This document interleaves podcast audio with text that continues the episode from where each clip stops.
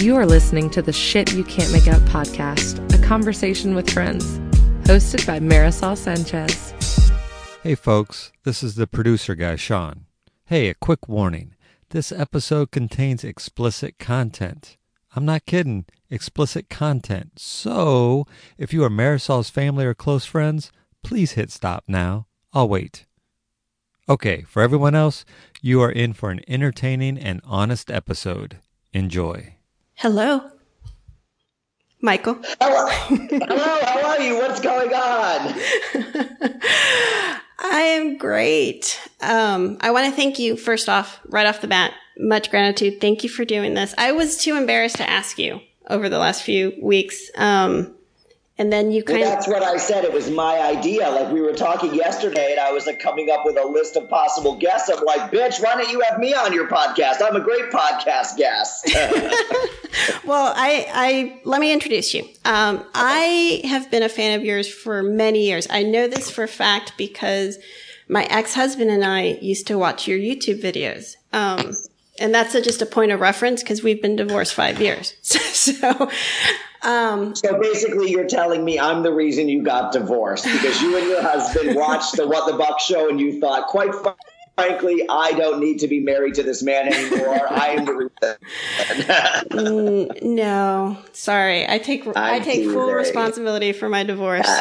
Yay! Me too. Me too. But you had, I would just, the way I describe you is, um, you were one of the original YouTube success stories. Um, you had a channel called What the Buck. Do you still use that channel?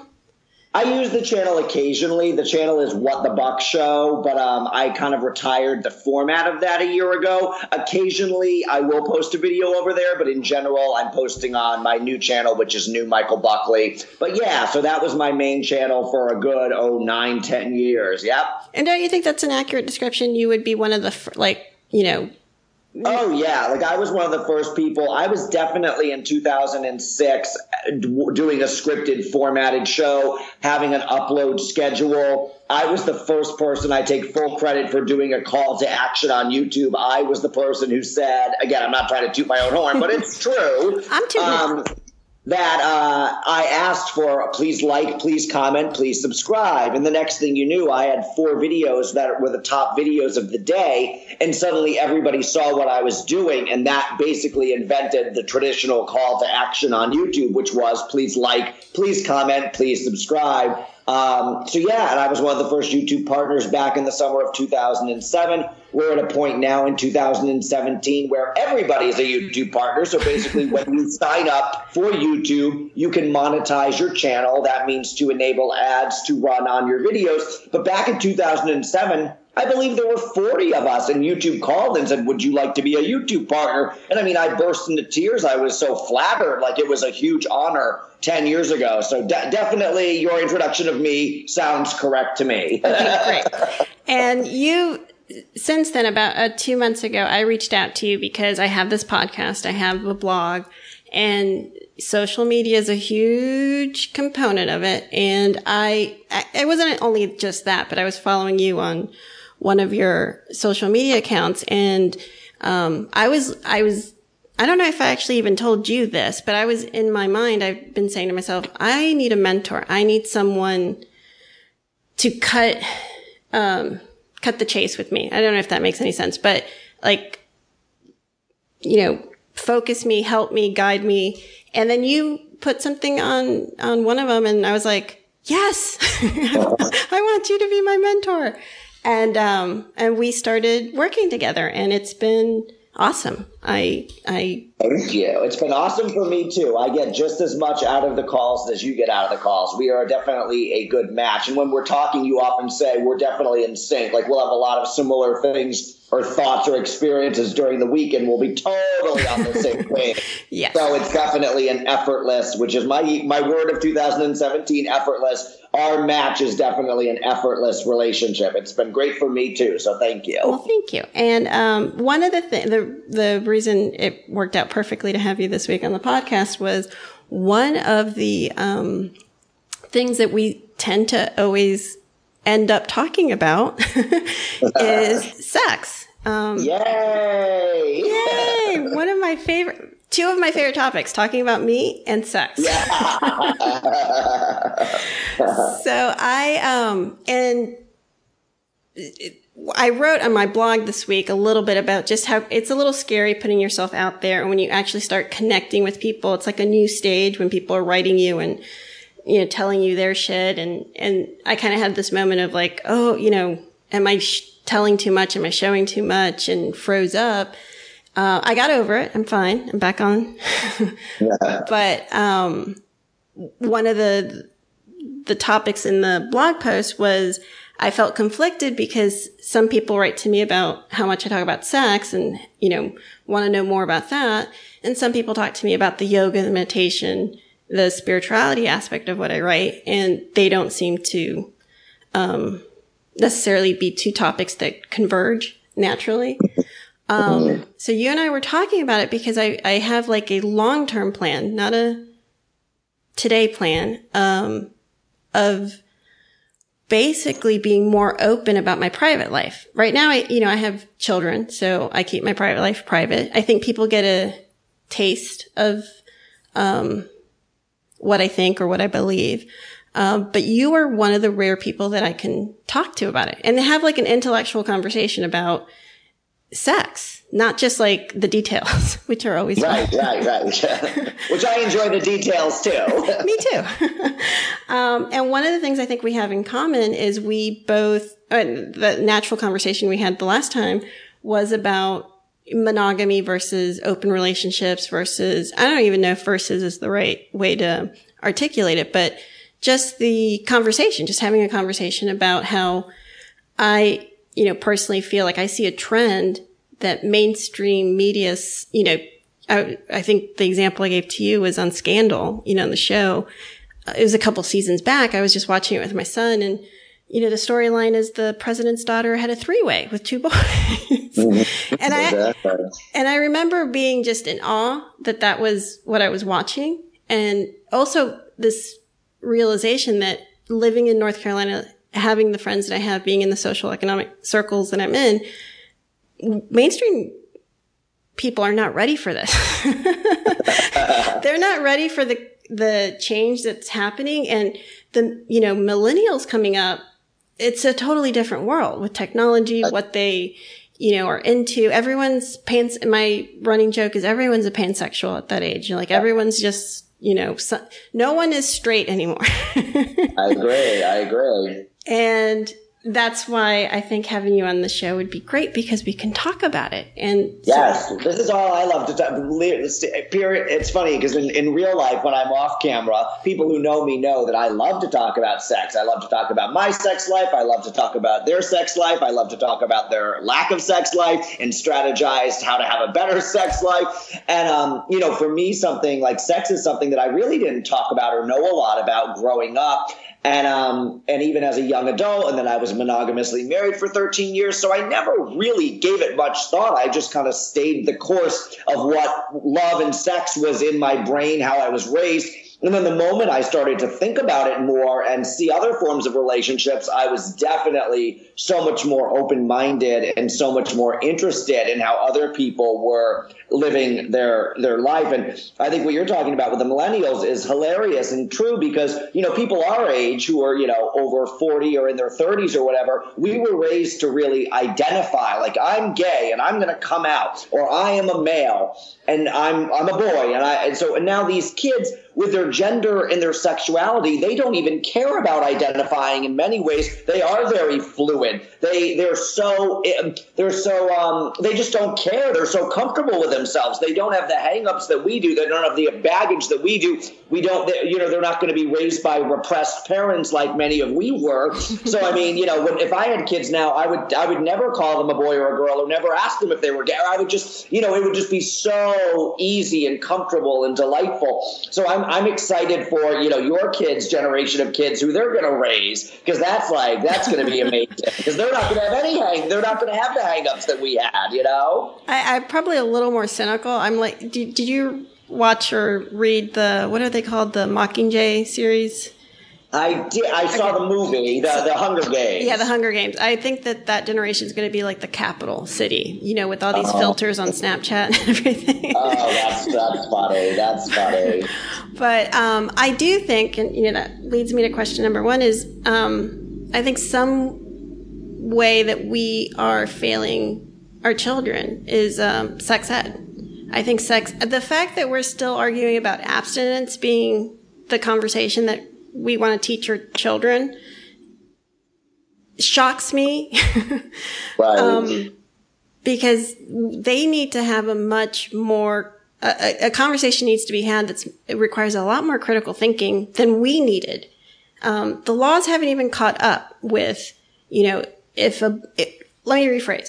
If I was 15 years old, knowing myself at 15 and what I was doing at 15, and I had a cell phone and I had access to, I would not have had the self control not to do something stupid. Um, and I'm grateful that I didn't have a phone at 15.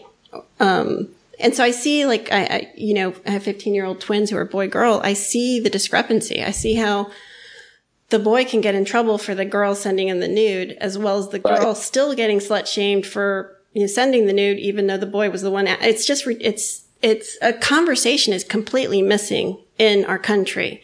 Um, and I think we, you know, again, I don't mean to be like a, negative Nelly, but I'm I'm fearful that it's going to take another AIDS epidemic or something to that effect to have people have this conversation. Um, and part of the conversation, I think, has to include masturbation, has to include uh, safe sex, obviously, and monogamy. I mean, we I don't think we need to keep pretending that monogamy is the only way relationships um, last or are meant to be. In fact, I think the data is pretty clear on it. Look at the divorce rate. Um, right. So, I mean, that's my thoughts. What are your thoughts on that? Thoughts about sex ed in general, or what? Like, what would you? Oh, I mean- oh yeah, I mean, I well, my sex ed was so ridiculous. Like, I went to health class, and they basically told us to take a shower, and I think they told us about AIDS, and I I'm pretty sure I don't even think they put a condom on a banana. I don't remember any of it. Um, I've learned about sex in the last five or six years watching YouTube videos. Like, I've watched YouTube vloggers who are very se- I didn't even know what sex positive was until like two years ago, and I'm like, oh yeah, that's me. I'm sex positive. I love that term. Um, and anytime someone calls me a slut or a whore, I nicely correct them and I say I'm sex positive. I'm a grown up and I, I make my own decisions and I love having sex and I, there is no shame in it for me. And I'm I'm a total reformed slut shamer. I mean, there were many videos of me 2006 to 2010 when a woman like a Disney star would uh, photograph herself and it would get leaked, and I would definitely make derogatory comments about her. Part of it was to be funny. Part of it I truly believed. Um, and I was also trying to be uh, like an older, like wiser, like father figure. But now it's so funny because if I watch that video now, that's so disconnected from how I really see it. And it is not black and white. And it is not like, oh, this is a terrible person. And oh, she made this bad choice and she should be punished. And it's definite. I'm so much more compassionate about it. Um, but yeah, like I know, I knew nothing about sex. I, I, have a, I have a whole bit in my stand up about my parents giving me a book called about like that What's Happening to My Body book. And um, I really thought that man and woman laid next to each other and they were having sex. So, I mean, I would go into my parents' room at night and I'd be like, and I would be sleeping in between them and I would be thinking, am I interrupting the sex? Like, am I having sex? Like, I was that stupid about sex. And even at 15, when I had a girlfriend, I remember thinking, I'm going to have to um, ejaculate in her because that will give her an orgasm because I didn't understand. And I'm like, well, I haven't even had a wet dream yet, so I'll just pee in her. I'm sure she'll love it. Like, really, I was so dumb about sex. It's, it's comedic now, but these are my thoughts. And like you, the same thing at 15 and 16, all I thought about was sex. I looked at my brother's pornography. Somebody brought over a VHS tape. I loved it. I was obsessed at 12, 13, 14 with looking at the J.C. Penney catalog and seeing a penis through the. I mean, we are sexual beings. It's like, so that's why it's weird that we tell kids, like, oh, sex is bad and wait till marriage and all that bull crap. That's lovely in theory, mm-hmm. but that's just not necessarily practical. And when your hormones are raging and you, and I've had I've had so much amazing sex outside the context of marriage, so I just don't believe that that's true. no, I'm I'm right there with you. My mother, the two stories, the sex ed conversations I had with my mother was one. Um, I remember a commercial where the women and the, the mother and the daughter were walking on the beach and I didn't understand what the product was, which now I know was probably like um, feminine napkins. And I asked her and she got mad at me. Like, I somehow slut shaming me for even thinking about menstruation. That was, that was conversation number one. And conversation number two, I was 15 and, um, I actually did have a boyfriend and it was a secret relationship. And she said, I'll look in your eyes. I'll look in your eyes and I'll know I'll know if you sleep. And it, it, those words stayed with me till I was 18. I wow. was really super scared that she would look into my eyes and know what I was thinking. And back in those days, I thought about sex all the time. Same, all the time. same, same. Of course. so, um, yeah. And then, you know, like you, um, I mean, our stories are very parallel. Is, you know, I thought I was I was 28 years old, and I'm like, okay, I guess it's time to get married.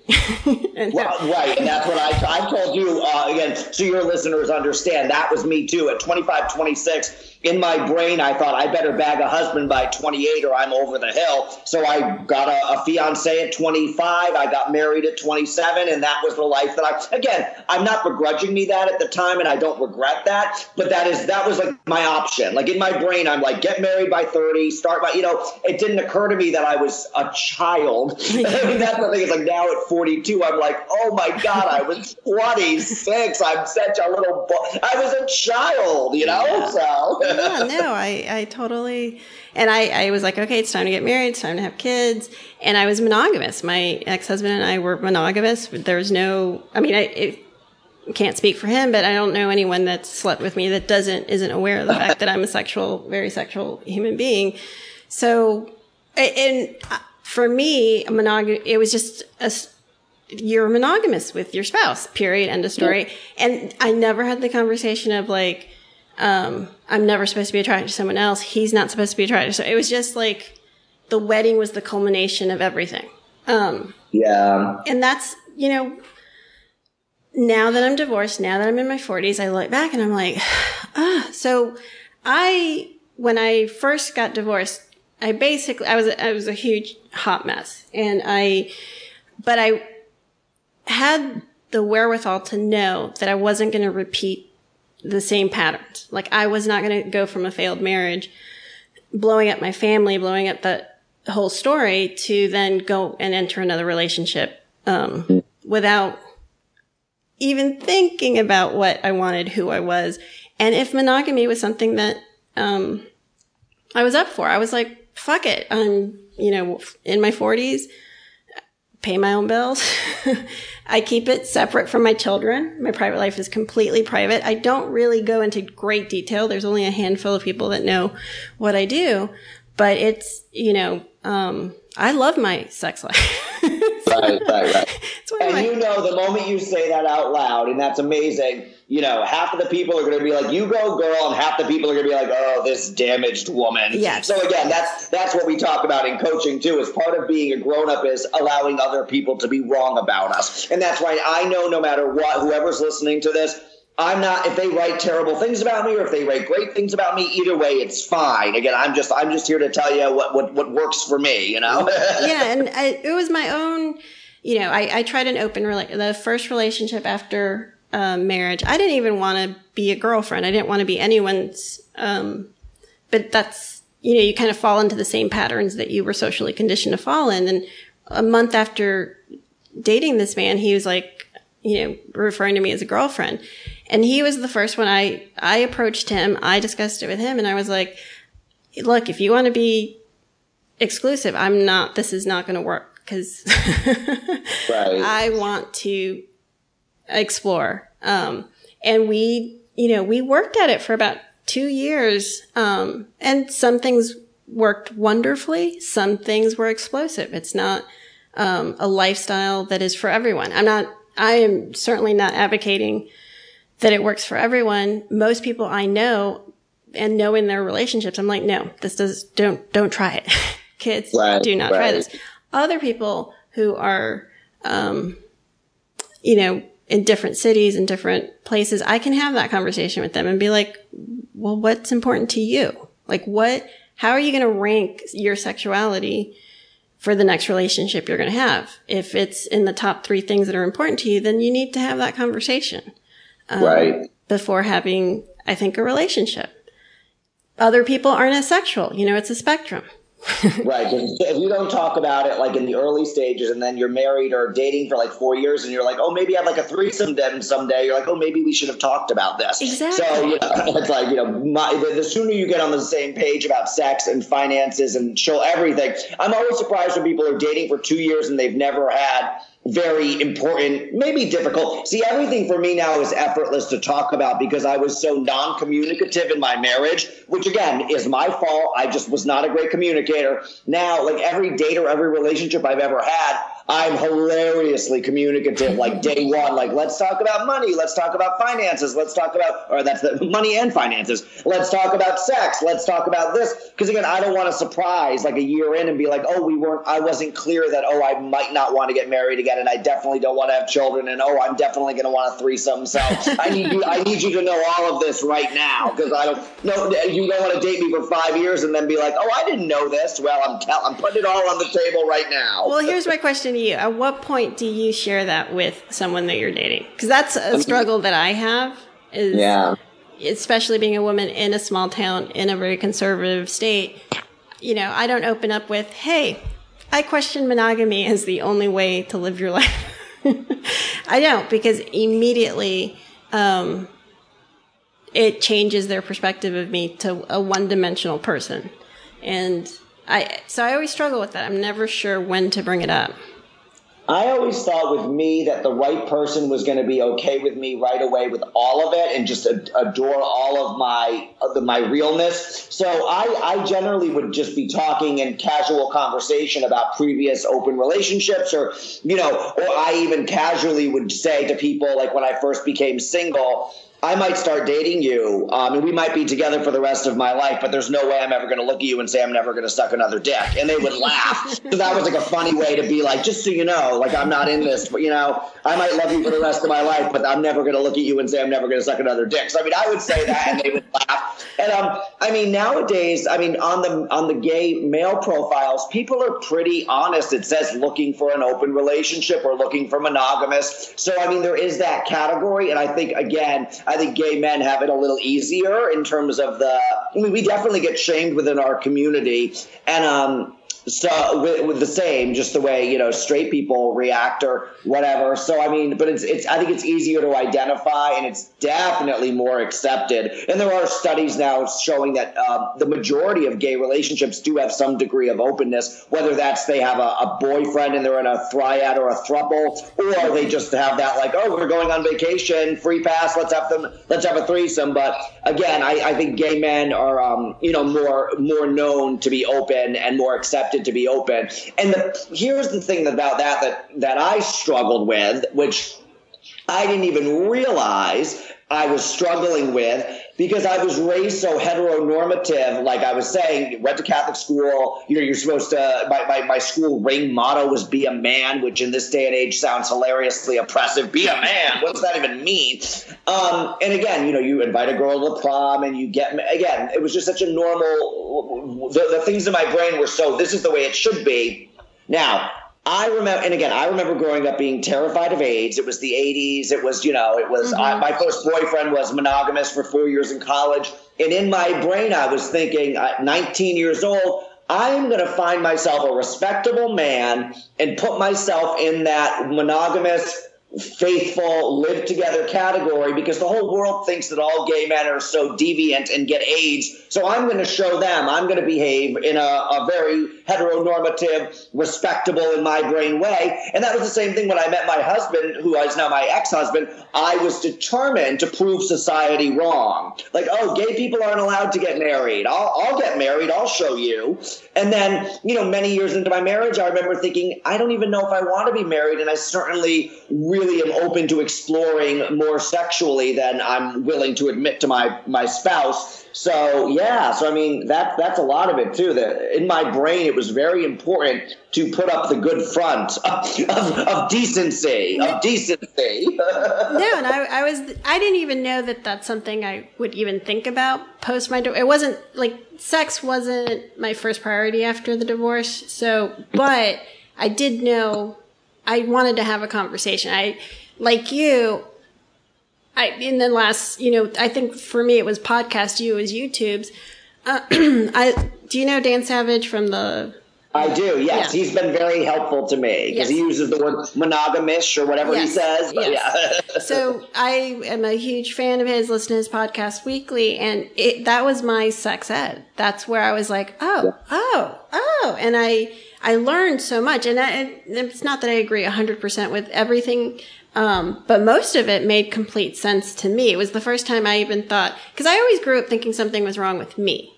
Like, I was hypersexual. Like I, you know, my oldest friend, um, who ended up being gay, which I knew all along, but anyway, side point. he, you know, his nickname for me is whore, and it's a, it comes from a place of love. It's not demeaning because when we were, you know, in middle school and he was confused about his sexuality, I would sit next to him and just and just talk about it all the time. I was just like obsessed with the idea of sex. And, um, and, you know, he's obviously known me for now 20 some years. He's like, the name still applies.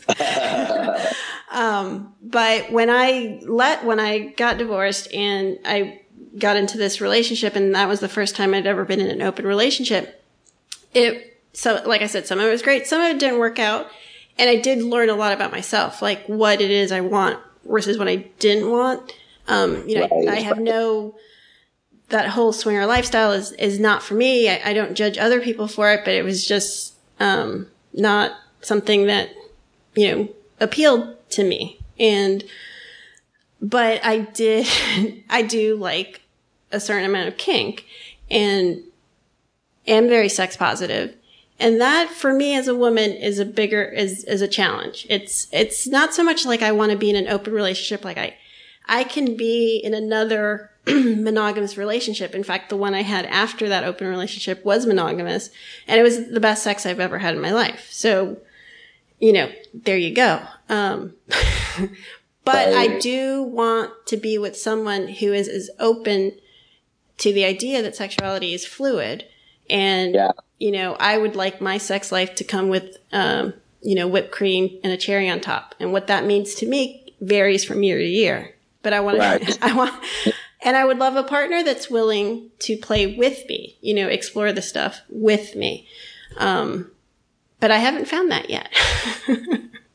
You will, you will. I mean, that's the thing. That's the key is being so clear and not trying to find somebody and fit them in. It's like you even saying that out loud. Like someone might be listening to this and shaking their head, and they might not be ready to say that out loud yet, but they're thinking, oh, oh, I'm glad someone else is saying this. Because, and that's the way I was too years ago I wasn't necessarily ready to admit that I wanted different things, but when I'd hear someone, I'd be like, good for them. Like I would never do, right. I would say, good for them. I would never do that, but good for them.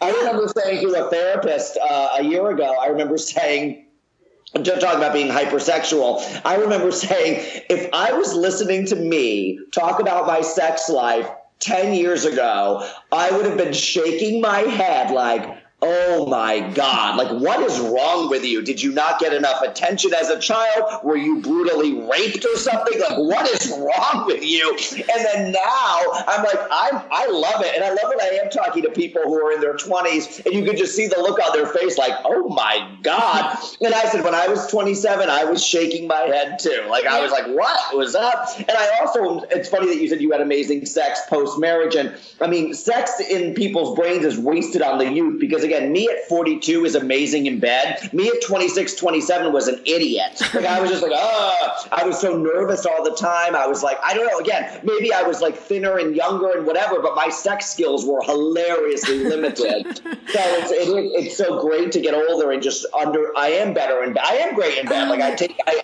it's great. I love it. I love I, it. I do too. It's one of my favorite things about myself. But um, Yes. I have like, you know, I can't even tell you how many women or how many, yeah, that don't orgasm, that don't like, they just think it's something. And I'm like, it's this, I feel like, dude, seriously, like, no, Right. we need to get you a hibachi or whatever the name is. And like, my thing for women, for girls, and not that I've had this conversation, honestly, um, with my children yet, but in theory, my advice would be, you know, learn your own body first. For women, I, you know, I don't have a penis. I don't know. You're an expert at your penis. I'll be an expert on my, you know, vagina.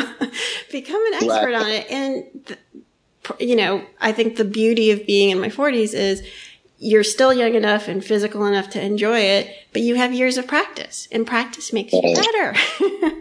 Right, So- right, right. I, um, you know, I am. I think it's important for people listening. Again, they don't need to listen to this and so and this is like when I'm coaching people and they like we've talked about things like this, but when you hate your body, I don't need you to go from I hate my body to I love my body because that's way too far away. So in terms of like being sex positive or being more open, I think you, the people listening could start to think something like I'm open to the idea that, you know, sex is different than I thought it was and or sex my sex life can be way more satisfying than I ever thought it was. We're not asking you to suddenly develop kinks or be a swinger, but again, be open to the idea that the way you were raised and the way your brain is programmed is um is is is definitely changeable and evolvable over the years and I just think it's it's just so wonderful. I li- I love that I've changed so much. I love that I look at sex so beautifully and differently than I did 10, 15, 20 years ago. It's been it's been such a, a, a wonderful blessing in my life to have this side of myself. So it's it's awesome. That's why I love talking about it. Like I want to talk about this all day.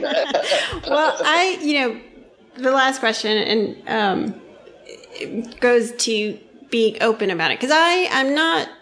Um, again, I, I'm not.